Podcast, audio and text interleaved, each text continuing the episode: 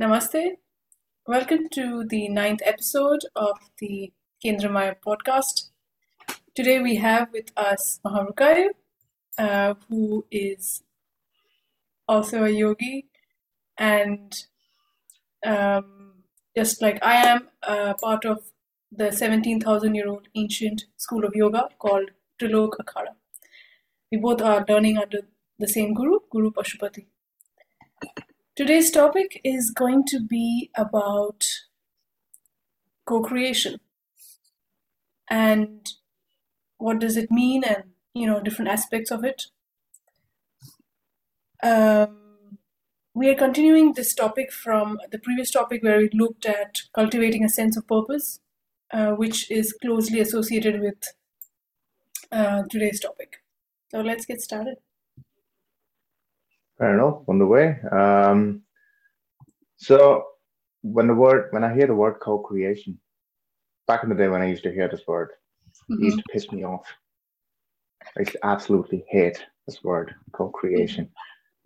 Oh, you need to co-create, co-create this, co-create that. I mean, it's just like, oh, you need to eat healthy, but what exactly comes under healthy eating? No one tells you that.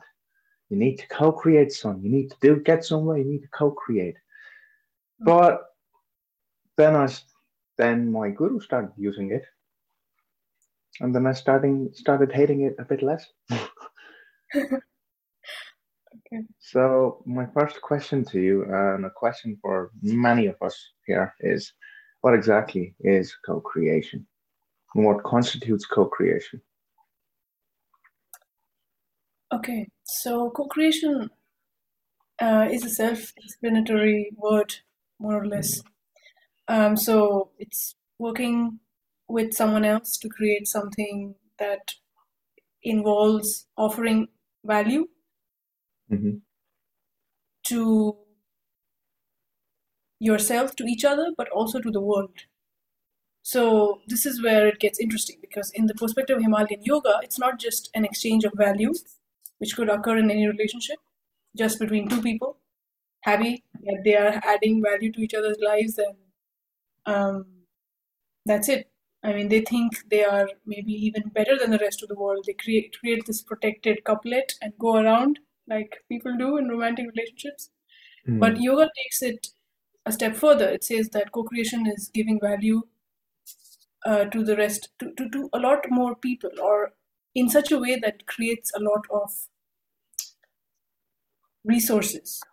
And these resources could be in the just in the form of energy. So it creates a lot of energy. It moves a lot of energy. And that could be by involving a lot of other people or creating wealth. It could be any of these things, or just creating money. But money is a Mm. really limited way of looking at uh, one's impact on the world. Um, it co-creation constitutes beyond that. It actually constitutes moving a lot of energy, and yeah. Mm. So in the in the context of yoga, how does uh, how does co-creation happen? I mean, let's say I'm someone with an idea. Let's say, I mean, I am an actor, and I also uh, write scripts from time to time. So let's I have to push an idea onto other people, but I'm not able to find the right kind of people to work with. Is it because I am not putting the right energy or the right intention behind it, or how is it like? And what can or help me overcome this obstacle that is in front of me? The obstacle of finding more people to work with. Yeah, so uh, Guru Pashupati says that co-creation is uh, something as little as inviting someone over for dinner or going out for dinner with them or anything as little as that. So asking yourself, what can I co-create with another person today? So you can ask this question to yourself every day, right? And that's Mhm. like the starting point. Um, so a lot of people can do that as a starting point. And at the core of asking this question is going beyond oneself. So going beyond I, me, myself, and mine, Mm. Orienting oneself towards the others and asking oneself, okay, what can I co-create with this person in a way that is beyond myself? So that means, okay, I'm not looking for just selfish gains, but also um, I I know what the other person wants, Hmm. and I know I can give this to them, and so let's do that. Oh, And so it's a basically a win-win situation. it is, it is, yeah. Um, that's really well Yeah. put out, yeah.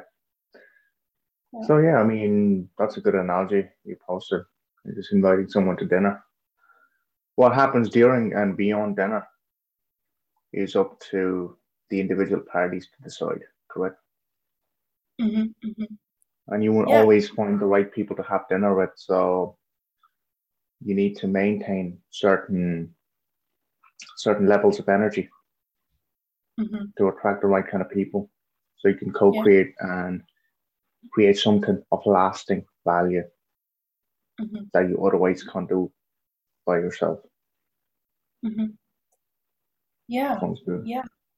hmm So yeah, the universe is it's it's one cannot really start manifesting stuff because manifestation doesn't really work. It's Mm, I yeah, it's a lot about putting the effort behind manifestation, like actually putting the hours in and doing the skill upgrade that one needs, that one wants to have in life.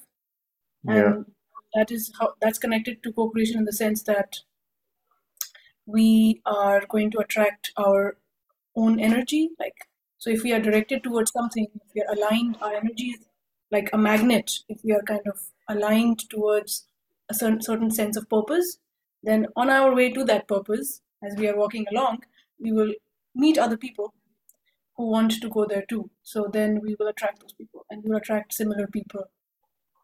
Yeah.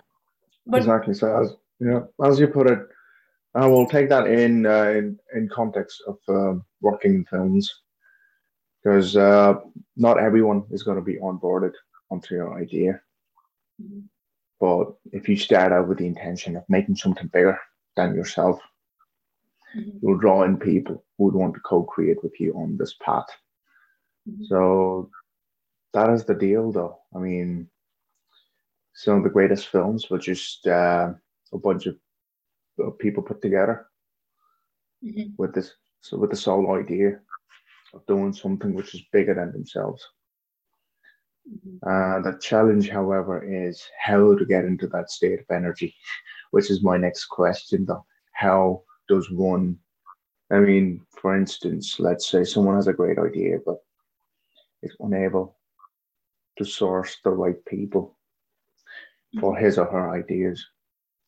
Mhm. How does one get into the state where one can attract other people? Yeah, so there is a simple question that you can ask in this case as well. To attract someone to co-create, I mean, we've already done this um, where we when we decided to co-create this podcast. I mean, Oh, yeah. we yeah, so we asked, uh, you know, I don't know who asked who, but basically the the the, I think the I just, I think I just barged in. I said, "Yeah, I've got to do Yeah. that with you." kind of like yeah, naturally. Yeah. So, but the two aspects of that kind of invitation was what is the cost and what is the benefit, right? yeah, So it when when when I would so if I invite someone to co-create, I would uh, it should cost me nothing, and it should benefit me a lot, and also to the other person, it should cost them nothing, and it should benefit them a lot. Hmm. So, and then you take these two things and make it clear to them what these two are, and, and don't don't make already a hundred percent prepared invitation and go to the person, but instead, you know, you can leave it out for you know room for improvement because you can also get feedback Yeah. from the other person, and you just go to the person and then you glamorize your invitation. You have to make it glamorous because you have to make a sexy invitation. Somebody Oh, needs to exactly. You need to know how to sell that thing. Yeah. you need to know Someone, yeah, well, yeah. You need to sell that thing though to the other person. Yeah, exactly. It has to sound glamorous. It has to sound really sexy to work with you or me or whatever. That's otherwise it's not going to sell, right? Yeah, So it has to sound sexy though, for sure. The next podcast, I'll take my shirt off. That that would that was not part of the contract. yeah. Okay. So yeah, that's the thing. We we usually like to uh, tell our customers, you know, what what is it going to cost you and what benefits are you going to get. But we don't usually tell the people that we are going to work with or that we are inviting what is it going to cost them. Like maybe mm. it's just going to cost them their time or and some energy, and maybe it's just going to cost me my some of my time and energy, and then in the end, whatever you know, whatever we do together, if we make something together, then if that gets sold to the whole world, then we you know divide the income from that. So that's that's one mm-hmm. way of co-creating that is followed a lot in some places. And also, our guru Pashupati focuses on the aspect of not having a set contract, which is the most glorious and beautiful thing I've heard from him. Is like if you find the right kind of people to work with, you don't need contracts. Verbal agreements uh, suffice, they're more than enough. You don't need to have endless paperwork and endless red tape because that's when that's when the whole process kind of mechanizes itself and it's, it's not organic anymore. Mm. Of course, it's good to have a set contract. I mean, let's say you're working for a company. The hmm. corporations mm. don't care about you. Let's yeah. be honest. Businesses don't care about you. They're just there to juice you out and toss you out. So it's good to have a contract for a chore. But when it's your own personal idea about you wanting to make a difference or you wanting to change the world, and if you find other people who share the same passion, a contract might never be the best idea to go about it. Yes, you can have certain guidelines and rules, but the inclusion of a contract per se just, just mechanizes the whole process. I know I might sound a bit off saying this, but that's what I've uh, understood. I mean, I started a business when I was like 23 years old, 22, 23 during that time. It was just me and one other dude I used to know, and there was no contract. We just agreed to split the bill. It worked quite fine. It worked fine enough until we didn't know how to run it. and then we had to just dispose it off. So, yeah, would you want to stress more about the aspect of uh, conscious co-creation without the need for something as pressing as a checklist of rules?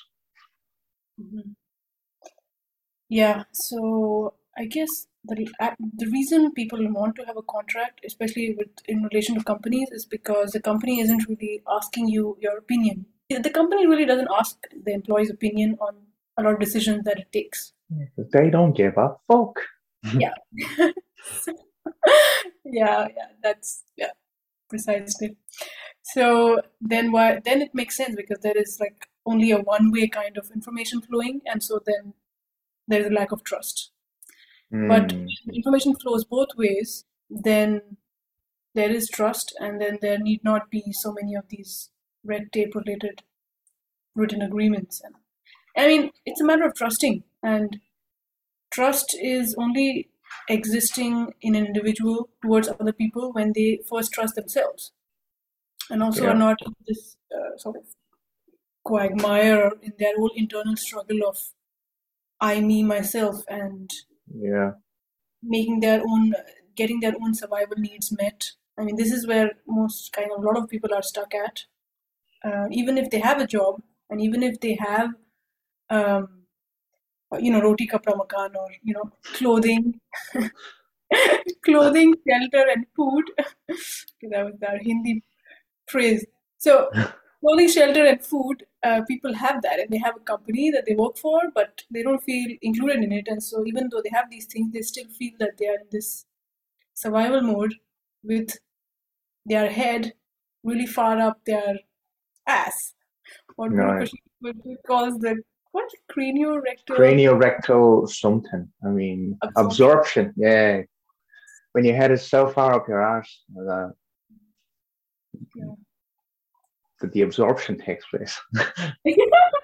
yes, yes, yeah. Like you can't see anything except your own internal organs, right? You can't see. You only see yourself. You see yourself through your ass instead of applying your brain or applying your heart so that's that's the thing, right? In yoga, we have these three layers, uh, three major divisions of the nervous system, and we know that there is a nervous system in the intestines called the Yeah. enteric nervous system, which forms the animal mind, and then we have uh, the heart cardiovascular related nervous system, which neuroscience has uh, any kind of Western science, Western nomenclature doesn't consider the heart a brain, but in yoga we do consider it as a place where a lot of nerves go and take a lot of uh, important input into the brain. And then, of course, we have the central nervous system. So we have the animal mind, then we have the human mind, and then we have the sort of the higher mind, which is Yeah. over here.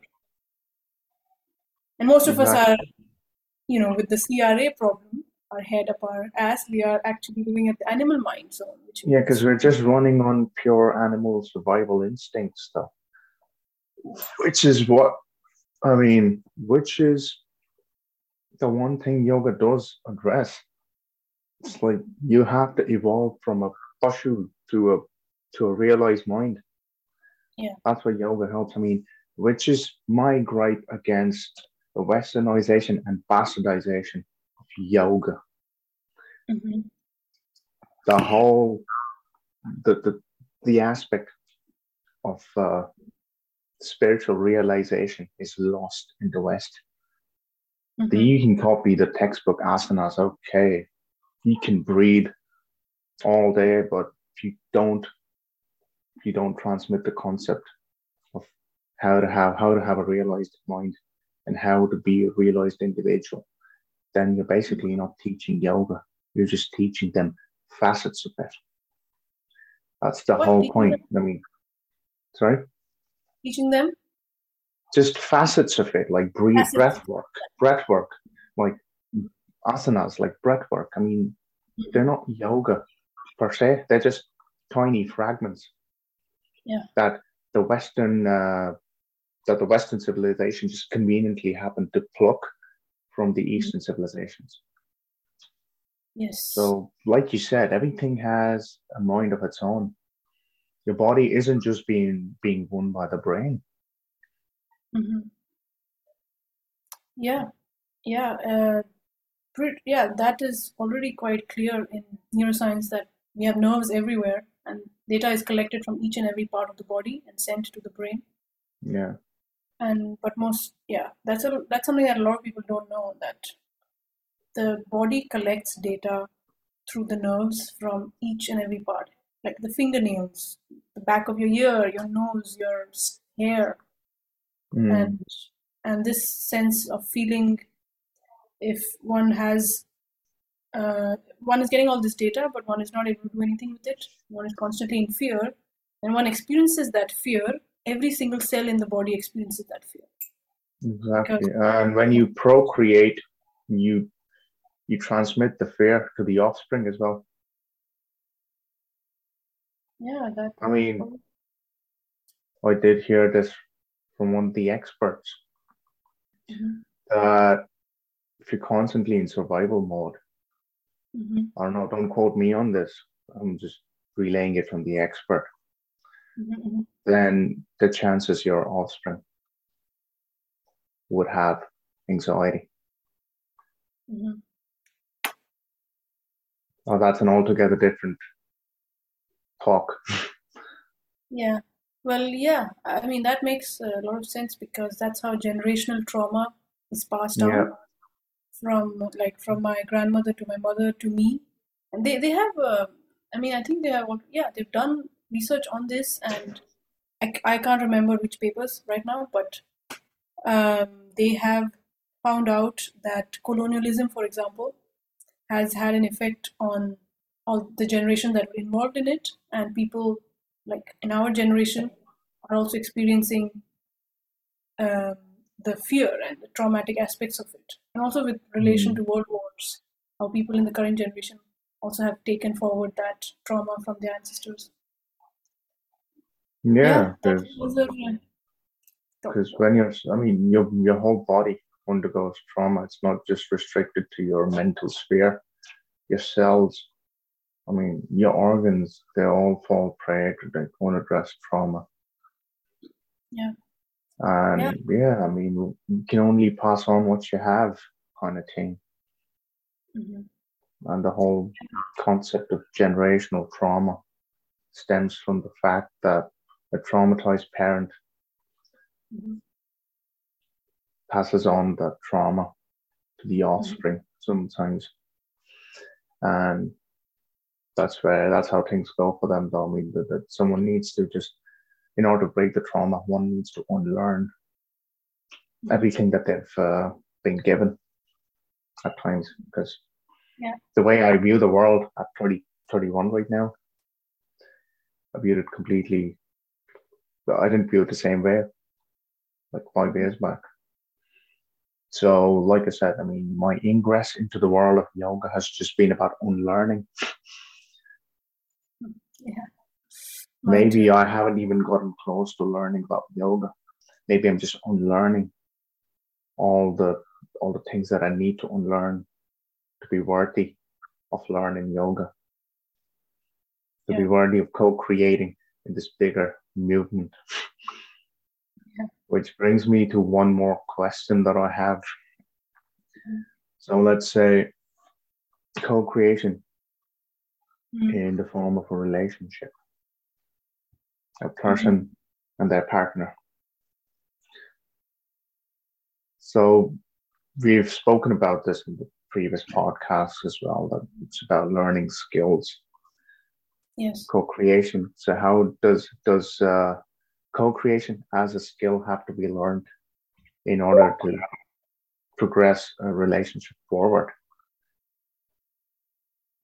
Does one have uh, to learn co-creation as a skill per se? For progressing a relationship. So it depends on what kind of relationship it is. Mm-hmm. Um, according to yoga, um, it's really, especially at Trilok Akhada, we all. It's one one thing that the Nath yogis have, uh, and the yogis, especially in Trilok Akhada, have is this internal voice, which is the voice of the conscience this is what we should have already come in contact with. So we all have mm-hmm. this voice. And so technically we're in contact with it at all times and it's usually screaming at us when we're about to do something stupid. But yeah. mostly this is one of the things one should be at least able to have inner silence then that any relationship that we get into we know what is right and what is wrong because then we are in touch with ourselves. I mean with our conscience. Mm. then we make the right choices instead of being uh, kind of pulled in one direction or another direction. Right? Yeah. And yeah i think that that's kind of a foundation to uh, to uh, being able to serve others. Because mm. uh, to serve others one has to be able to um, prioritize that enough that even the relationship is uh, not i mean the relationship is only as valuable as the co-creation right? So if if the person doesn't want to co-create anymore then the person who has this voice they know that they can find another option. This is something that they know because options abound because their purpose and their action that is connected to the purpose of serving others it, ha- it has a higher place of existence. And so they know yeah. that there are other people that they could work with and it's not going to just terminate based on another person's whims. Yeah.